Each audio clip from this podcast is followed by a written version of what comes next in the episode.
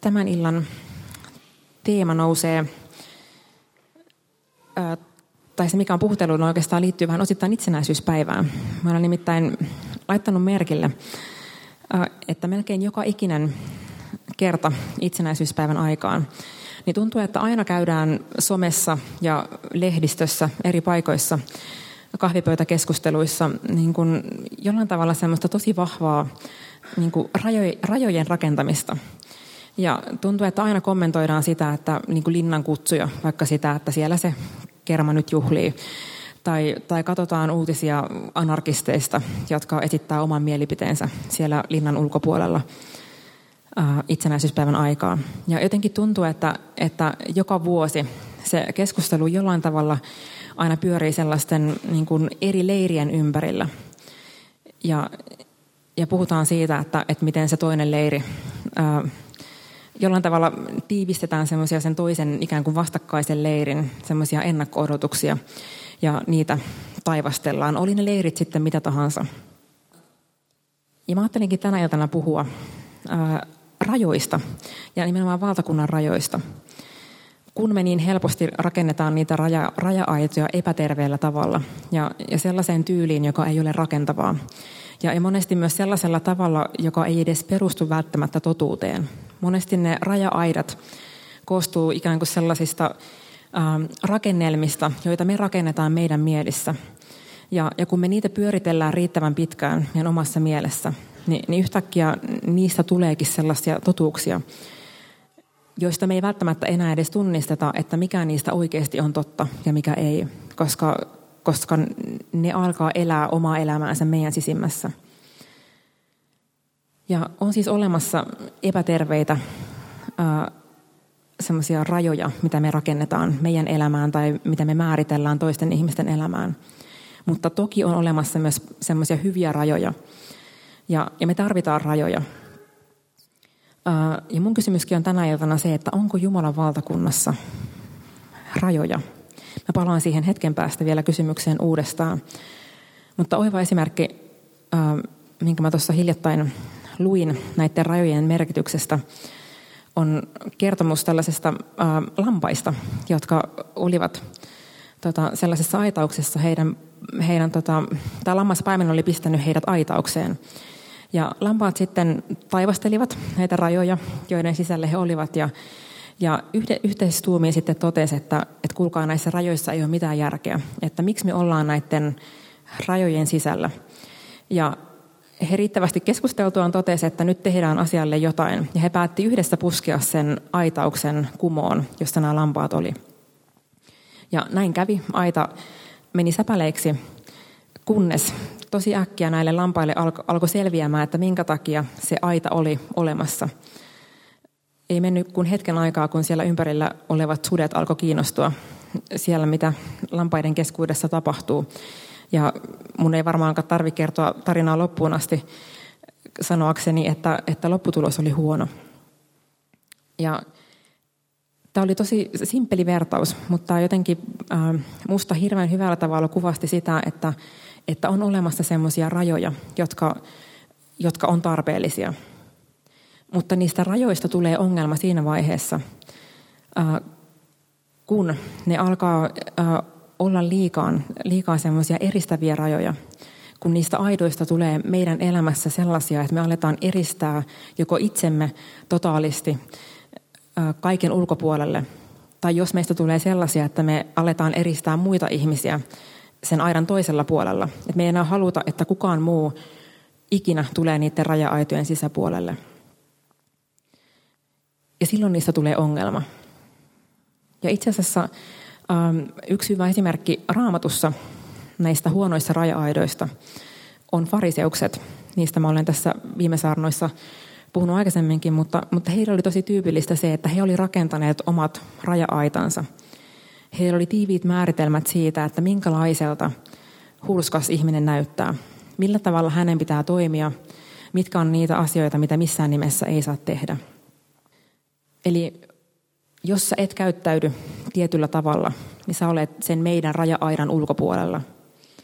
Tai jos sä olet mokannut elämässä tosi pahasti, niin sä et kuulu meidän raja-aitojen Tai sä olet ulkopuolella siitä raja-aidasta. Sä et kuulu sen aidan sisälle. Jos sä et ehkä ajattele samalla tavalla kuin mä ajattelen, niin sä olet automaattisesti ulkopuolella. Ja mä väittäisin, että Jumalan valtakunnassa on tietynlaiset rajat, mutta tämä ei ole se tapa, millä tavalla Jumalan, Jumalan määrittelee niitä valtakunnan rajoja. Me ehkä ihmisenä helposti luodaan ne, ne raja-aidat näillä kriteereillä. Mutta, mutta mä palaan siihen vielä myöhemmin, myöhemmin mutta, mutta se, se tapa, millä tavalla me monesti rajataan ulkopuolelle ihmisiä, niin se ei ole, jos me rajataan tällä fariseuksen tavoilla, niin se ei ole se, mikä Jumalan sydän on liittyen näihin rajoihin meidän elämässä. Mutta jos me luetaan raamattua, niin en tiedä susta, mutta, mutta joskus kun mä oon katsonut tiettyjä jakeita, niin on ehkä saattanut tuntua vähän semmoiselta niin kuin näennäisesti ristiriitaiselta tapa, jolla, jolla Jeesus puheissansa rajaa Jumalan valtakuntaa. Koska siellähän Jeesus, kun te luette evankeliumia, niin Jeesus äh, useammassakin kohtaa mainitsee siitä, että ketkä pääsee Jumalan valtakuntaan ja ketkä ei. Ja, ja joskus niitä kohtia lukiessana niin voi tuntua semmoiselta ristiriitaiselta, että, että, että miten, on, miten sovittaa yhteen sen, se Jumalan kaikki voiva rakkaus ja Jumalan valtava hyvyys ja sitten ne rajat, jotka Jeesus tuntuu asettavan Jumalan valtakunnalle – Äh, koska toisinaan Jeesus, äh, Jeesuksen elämä itse asiassa tosi vahvasti kuvastaa semmoista, äh, mä kutsun sitä sanalla inklusiivinen. Mä tiedän, että se on hirveää jargonia ja mä yritän välttää tällaisia sanahirviöitä, mutta, mutta mä käytän tätä inklusiivinen ja eksklusiivinen sanaa sen takia, että mä en keksinyt mitään niin hyvää helposti selitettävää vastinetta niille. Mä tarkoitan inklusiivisella sitä, että, että se on jollain tavalla sisäänsä sulkevaa, avointa. Ja, ja kun tuntuu, että, että Jumalan valtakunnassa on kysymys juurikin tästä inklusiivisuudesta. Me kutsutaan ihmisiä, kaikkia ihmisiä sisään. Ja kun Jeesus julisti valtakuntaa, niin hän ei tehnyt mitään rajaa sille, ketä hän kohtasi, kenelle hän puhuu. Jeesus tosi radikaalisti vietti aikaa äh, leskien kanssa, äh, riistäjien kanssa, monen verovirkailijan kanssa, jotka eli, eli Äh, riistää muilta ihmisiltä se, mikä, mikä ei kuulunut heille, näille veronkeräjille. Äh, hän vietti aikaa prostituoitujen kanssa, monen yhteiskunnan niin kuin marginaaliluokassa olevien ihmisen, ihmisen kanssa. Ja siinä mielessä Jumalan valtakunta on tosi radikaalilla tavalla sisään sulkevaa, sisään kutsuvaa, jotain sellaista, joka kuuluu ihan kaikille. Mutta sitten tuntuu äh, ehkä erikoiselta, että toisaalta Jeesus sanoo muun muassa Matteuksen evankeliumissa 5.20. Hän sanoo näin. Ellette te noudata Jumalan tahtoa paljon, paljon paremmin kuin lainopettajat ja fariseukset, te ette pääse Jumalan valtakuntaan. Tästä ehkä syntyy sellainen ajatus, että mitä ihmettä. Että yhdessä hetkessä tuntuu, että, että niin kuin se Jeesuksen sanoma on niin kuin sylion avoin niin kuin jokaiselle – ja toisessa hetkessä Jeesuksen suusta tulee joku tämmöinen lause, joka tuntuu tosi vaikealta ymmärtää. Ellette te noudata Jumalan tahtoa paljon paremmin kuin lainopettajat ja fariseukset, te ette pääse taivasten valtakuntaan. Ja ensimmäinen ajatus tästä, joka tässä nousee, on se, että, että pitäisikö mun suoriutua vielä paremmin. Et miettii äh, se ikään kuin pyhyyden taso, joka fariseuksilla oli tuona aikana, niin oli jotain tosi korkeata. Ja he oli tosi pikkutarkkoja siinä elä, niin kuin omissa teoissansa. Ja, ja tulee semmoinen olo, että, että niin kuin, miten mä voin tehdä tämän edessä. Tämä voi tulkita kahdella tavalla, ja kumpikaan näistä ei varmastikaan ole huono tapa tulkita. Se voi tulkita ensinnäkin niin, että, että en mä ikinä pystykään. Että mä en ikinä pystykään suoriutumaan niin hyvin. Mä en edes pysty suoriutumaan niin hyvin kuin fariseukset, puhumattakaan siitä, että mä voisin suoriutua vielä sen yli joten mä en ikinä kykene tekemään sitä, mitä multa vaaditaan, mitä mun teoista vaadittaisiin, jotta mä olisin arvollinen Jumalan valtakuntaan. Mutta tämä voi tulkita myös toisesta näkökulmasta.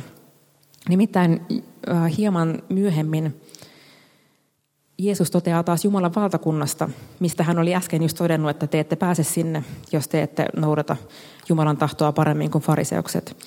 Niin vähän myöhemmin Jeesus sanoo Jumalan valtakunta, valtakunnasta puolestaan näin.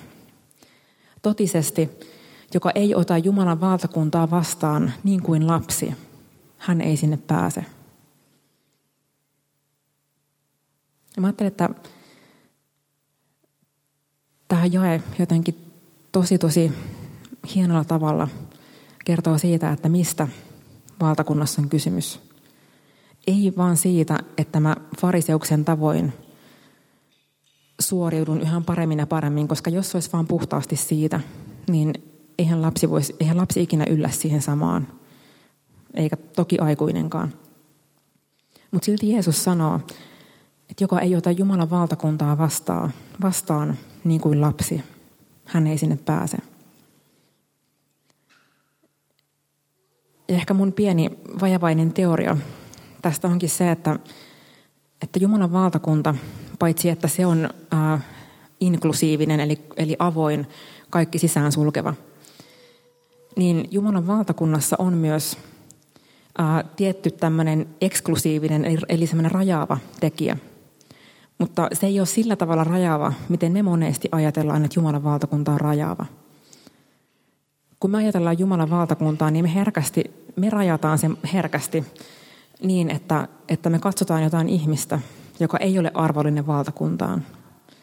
Oli se sitten joku sillan alla oleva nälkiintynyt narkkari, tai oli se työkaveri, joka on niin hankala, että sun on vaikea edes sietää häntä – niin tuntuu, että näiden ihmisten kohdalla me helposti rajataan se Jumalan valtakunta. Ja, meidän on vaikea niin kuin jotenkin nähdä, että Jumalan valta ulottuu kaikkialle, Jumalan valtakunta. Mutta Jumala ei rajaa sitä niin.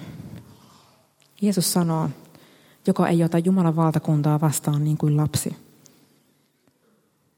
Ja mä uskon, että se kuvaa mahtavalla tavalla sitä, että, että se mitä meiltä vaaditaan, sen sijaan kun se, että me ollaan niin kuin fariseuksia, niin sen sijaan se mitä meiltä vaaditaan on se, että me tahdotaan astua sisälle Jumalan valtakuntaa. Ja se on se ainut vaatimus, joka, joka meille annetaan. Ja tämä erinomaisella tavalla tästä kertoo ää, Matteuksen evankeliumi luku 22, jossa puhutaan kuninkaanpojan häistä. Mä voin itse lukea tämän koko, koko tämän pätkän. Tämä on siis äh, jakeet 1-14 ja tämä menee näin. Äh, Jeesus jatkoi vertauspuheitaan ja sanoi heille, taivasten valtakuntaa äh, voi verrata kuninkaaseen, joka valmisti häät pojalleen – hän lähetti palvelijoitaan kutsumaan häävieraita, mutta kutsun saaneet eivät tahtoneet tulla. Laittakaa siis tämä korvan taakse. He eivät tahtoneet tulla. Silloin hän lähetti toisia palvelijoita ja käski heidän sanoa kutsutuille. Olen valmistanut ateriani, härät ja syöttövasikat on teurastettu, kaikki on valmiina. Tulkaa häihin. Mutta, ja taas painakaa korvan taakse, kutsun saaneista toiset eivät välittäneet siitä, vaan menivät muualle kuka pelloilleen, kuka kaupoilleen. Toiset taas ottivat kuninkaan palvelijan kiinni, pieksivät heitä ja löivät heidät hengiltä. Silloin kuningas vihastui. Hän lähetti sotajoukkonsa, surmasi murhamiehet ja poltti heidän kaupunkinsa. Sitten kuningas sanoi, kuningas sanoi palvelijoilleen, kaikki on valmiina hääjuhlaa varten, mutta kutsutut eivät äh, tahtoneet tulla. Menkää nyt teille ja toreille ja kutsukaa häihin, keitä vain tapaatte. Palvelijat menivät ja keräsivät kaikki, joita he tapasivat, niin pahat kuin hyvät. Ja häähuone täyttyi aterialle tulleista. Jos me ajatellaan Jumalaa sellaisena, joka rajaa kylmästi ihmiset ulkopuolelle, joka tekee niitä raja-aitoja samoin ehdoin kuin mitä me tehdään monesti, meidän lähimmäisille, niin me helposti luetaan tämä raamatun kohta niin, että, että tämä kuningas edustaa sellaista arvaamatonta Jumalaa, joka ikään kuin puolimielivaltaisesti rajaa ihmiset ulkopuolelle. Toiset pääsee juhliin ja toiset ei pääse juhliin. vähän niin kuin vertauskuvallisesti ikään kuin mä soittaisin ovikelloa jonkun tutun luona ja mä niin, kuin niin toivon, että se avaa oven ja mua vähän pelottaa, että avaako se ove vaiko eikö. Haluaako se oikeasti päästää mut sisään, kun mä haluan päästä sisään. Mutta itse asiassa, jos mietit tarkemmin, niin tässä, tässä ää, vertauksessa ne, jotka eivät päässeet sinne juhliin, ei ollut sellaisia, että kuningas ei olisi halunnut heitä sinne, vaan he itse eivät tahtoneet tulla – ja musta kuninkaan sydämestä kertoo jotain vielä se, että, että hän ei edes niin kuin, ähm, hän ei ensimmäisen kerran jälkeen todennut, että no fine, jos ei halua tulla, niin antaa olla. Vaan itse asiassa hän lähetti äh, vielä toisia palvelijoita ja sanoi, että et, et menkää uudelleen ja käskekää heitä pyytämään näitä ihmisiä, näitä kutsuttuja sinne juhliin. Mutta jälleen kerran he eivät tahtoneet tulla. Ja sen jälkeen mitä tekee kuningas? Hän menee ja kerää kaikki, huomatkaa kaikki, ja niin hyvät kuin pahat, ja kutsu heidät hääaterialle. Ja mä uskon, että tämä jollain tavalla kuvastaa Jumalan valtakuntaa, joka on avoin kaikille. Se on avoin hyville ja se on avoin pahoille. Se, niin kuin samalla tavalla kuin Jeesus, niin se ei tee eroa sen välillä, mikä on meidän rotu, mikä on meidän sukupuoli, mikä on meidän joku katsontakanta jostain yksittäisestä teologisesta asiasta – ollaanko me hyviä tai huonoja, ollaanko me rikkaita köyhiä, mikä on meidän status. Se ei erottele, vaan se kutsuu kaikki, niin hyvät kuin pahat. Ja ainut asia, joka voi rajata kenet tahansa meistä Jumalan valtakunnan ulkopuolelle, on se, että me itse valitaan jäädä sinne ulkopuolelle. Eli kuvannollisesti mun ei ikinä tarvitse, kenenkään ei ikinä tarvitse soittaa sitä ovikelloa ja, ja pelätä, että mitä jos mä en ole arvollinen äh, siihen, että, että Jumala ottaisi mut vastaan. Ja itse asiassa tämä koko tarina päättyy, tai tämä vertaus päättyy tähän jokseenkin kuuluisaan jakeeseen. Monet ovat kutsuttuja, mutta harvat valittuja. Ja tämäkin me helposti kuullaan jotenkin semmoisella ajatusmallilla, tässä sanotaan, että, että, että harvat on valittuja, niin se helposti synnyttää semmoisen olon, että apua, onko mä valittu? Tai apua, onko toi mun lähimmäinen valittu? Mitä jos mä en olekaan Jumalan valittu? Mutta tämä lause liittyy juurikin tähän tarinaan, jossa juuri sanottiin, että kaikki on kutsuttuja, hyvät ja pahat.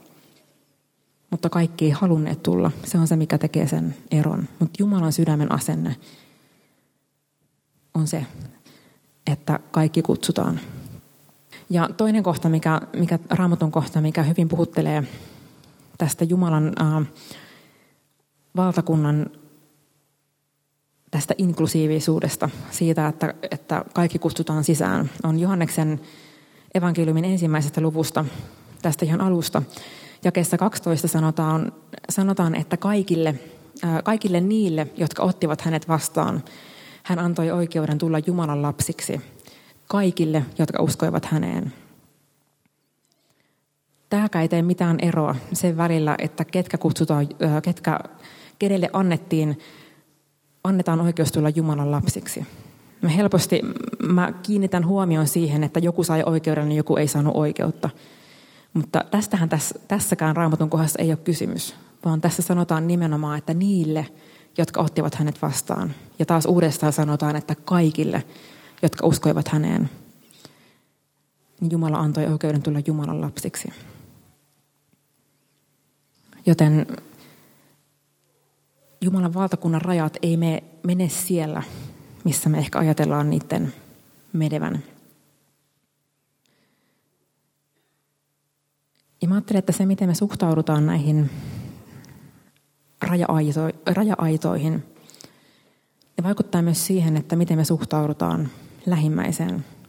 Koska varmasti jokaisen meidän elämässä on niitä ihmisiä, jotka ikään kuin on sen Jumalan valtakunnan rajan toisella puolella. Sellaisia ihmisiä, jotka syystä tai toisesta ei ole halunnut sanoa kyllä sille kutsulle.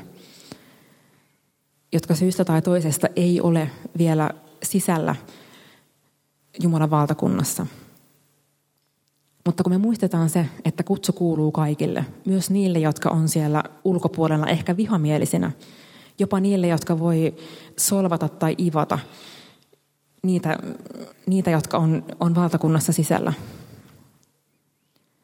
niin kutsu kuuluu, kutsu koskee myös heitä.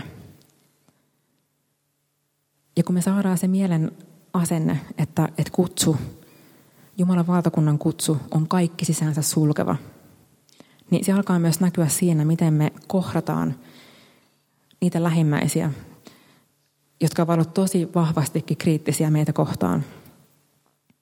Koska se, myös heidät on kutsuttu, myös heidät Jumala tahtoo vetää sisään siihen, niin kuin, siihen aidan, aidan toiselle puolelle omaa valtakuntaansa. Ja jos me suhtaudutaan aidan ulkopuolella oleville, o, o, olevia kohtaan niin kuin raja, sillä tavalla, että me nähdään, raja, nähdään ne raja-aidat tosi vahvana, niin se monesti synnyttää näissä ihmisissä sellaista hylkäämistä, joka itse asiassa tekee tosi vaikeaksi ottaa vastaan sen, sen kaiken, mistä Jumalassa on kysymys. Ja mitä tämä tarkoittaa käytännössä meidän elämässä?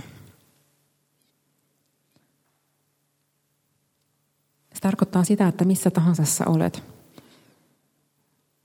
kenet tahansa ihmisensä kohtaat, niin Jumalan valtakunnan kutsu koskee myös tätä ihmistä.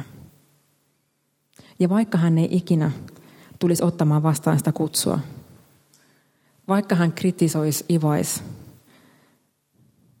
olisi tosi armoton sua kohtaan, niin se kutsu edelleen koskee häntä ja Jumala edelleen haluaa, että tämä ihminen saa kohdata Jumalan hyvyyden ja rakkauden. Joten niitäkin ihmisiä kohtaan, jotka on aidan toisella puolella, niin meidät on kutsuttu kunnioittamaan heitä ja rakastamaan heitä sen sijaan, että me tehdään vastakkainasettelua ja ikään kuin käytöksellä me annetaan olettaa, että, että, että tämä on, tässä on raja-aita, jonka toiselle puolelle sä et ole ansainnut tulla. Ennen kuin lopetan, niin vielä äh, jaan semmoisen hyvän opetuksen, joka, joka mulle oli tosi silmiä avaava. Tähän teemaan liittyen. Mä olin joskus äh, monta vuotta sitten nuoruudessa, kun olin teologian opiskelija, mä olin paljon tuolla rippileireillä – vetämässä rippileirejä. Ja muutaman leirin jälkeen mulla alkoi syntyä semmoinen tietynlainen vähän niin kuin kutina, että mä aloin aika niin kuin kätevästi jotenkin arvioimaan heti ensimmäisenä päivänä niistä riparilaisista, että kenen kanssa mulla tulee olemaan hankaluuksia. Mä jotenkin aina niin kuin vähän kävin läpi sitä porukkaa ja mielestäni mietin, että, että toi, on se, toi on se tyyppi, joka todennäköisesti tulee olemaan niin kutsuttu hankala tapaus tässä porukassa. Ja niin kävi sitten, että yhdellä leirillä oli tota, semmoinen pieni joukko riparilaisia. Ja mä taas ensimmäisenä päivänä vähän jotenkin kattelin sitä porukkaa ja siellä, niin kuin, miten siellä alkoi ihmiset ryhmäytymään ja, ja, ja kuka pompottaa ketä. Ja, tota, ja mä heti pongasin sieltä yhden semmoisen tytön, josta mä välittömästi muistin ajatelleeni, että mistä lyödään vetoa, niin tämän tytön kanssa tulee ongelmia. Mutta kuinka ollakaan tämä tyttö, jonka mä olin tuominnut, jonka väliin mä olin rakentanut sen raja-aidan, ja mä, josta mä olin ajatellut, että tämä ihminen ei ainakaan tule tämän Jumalan valtakunnan porteista sisään. Niin tämä tyttö oli ensimmäinen, joka itse asiassa tuli uskoon siellä leirillä. Ja kävi vieläpä niin hauskasti, että hän oli se, joka siellä huuteli muille oppilaille, että nyt kuunnelkaa, nyt olkaa hiljaa, Riikka puhuu Jeesuksesta. Ja, ja tämä tyttö oli oli niin kuin aivan jotain muuta, mitä mä olin ajatellut hänen olevan. Ja ne raja-aidat, jotka mä olin rakentanut, niin mä huomasin, että mä halusin pitää, tai mä oletin, että hän on siellä ulkopuolella ja hän ei ikinä tule menemään valtakunnan portista sisään. Ja mun kysymyskin on, kysymys onkin tänä iltana, että kuka sun elämässä on semmoinen ihminen, josta sä ehkä tällä hetkellä ajattelet, että tämä ihminen ei tule ikinä ikään kuin tulemaan porttien toiselle puolelle? Kuka on sellainen ihminen, josta sä ajattelet, että tämä raja-aita on niin korkea, että ei tule ikinä tämä ihminen päätymään sisään Jumalan valtakuntaan? Ja kun sä mietit sitä ihmistä, niin mietipä samalla Paavalia – Paavalin uskoontulo oli niin, niin radikaali. Hän oli ollut niin vastakkaista leiriä, että kun hän tuli uskoon, niin Jerusalemin uskovat ei uskonut, että hän elämänsä on muuttunut. Koska uskovat oli nähnyt Paavalin niin vahvasti sen aidan toisella puolella. Ja hän niin, oli niin vakuuttunut, että, että tämä raja-aita on liian korkea tämän ihmisen tulla sisään. Jumalan kutsu koskee kaikkia. Ja niin kuin Paavalin aikana Jumalan kutsu koski Paavalia, niin Jumalan kutsu koskee myös sitä ihmistä, joka ehkä sun elämässä on sellainen henkilö, josta sä oot ajatellut, että tämä ihminen ei ikinä löydä Jumalan valtakuntaa. Mutta Jumala ei näe sitä niin, koska hän on kaikki sisään luoksensa kutsuva. Mä ajattelen, että me voitaisiin tänä iltana ja tässä hetkessä rukoilla näiden ihmisten puolesta. Joten mieti, mieti mielessäsi joku henkilö, jonka sä haluat tässä rukouksessa tuoda Jumalan luokse, joka ei ole vielä vastannut myöntävästi Jumalan valtakuntaan.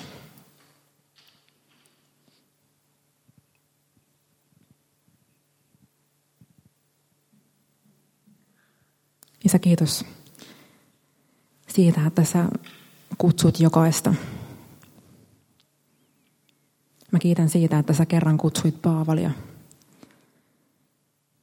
joka raateli seurakuntaa, joka kritisoi seurakuntaa, joka tappoi seurakuntaa. Sä kutsuit Paavalin. Sä et jättänyt häntä raja-aitojen toiselle puolelle.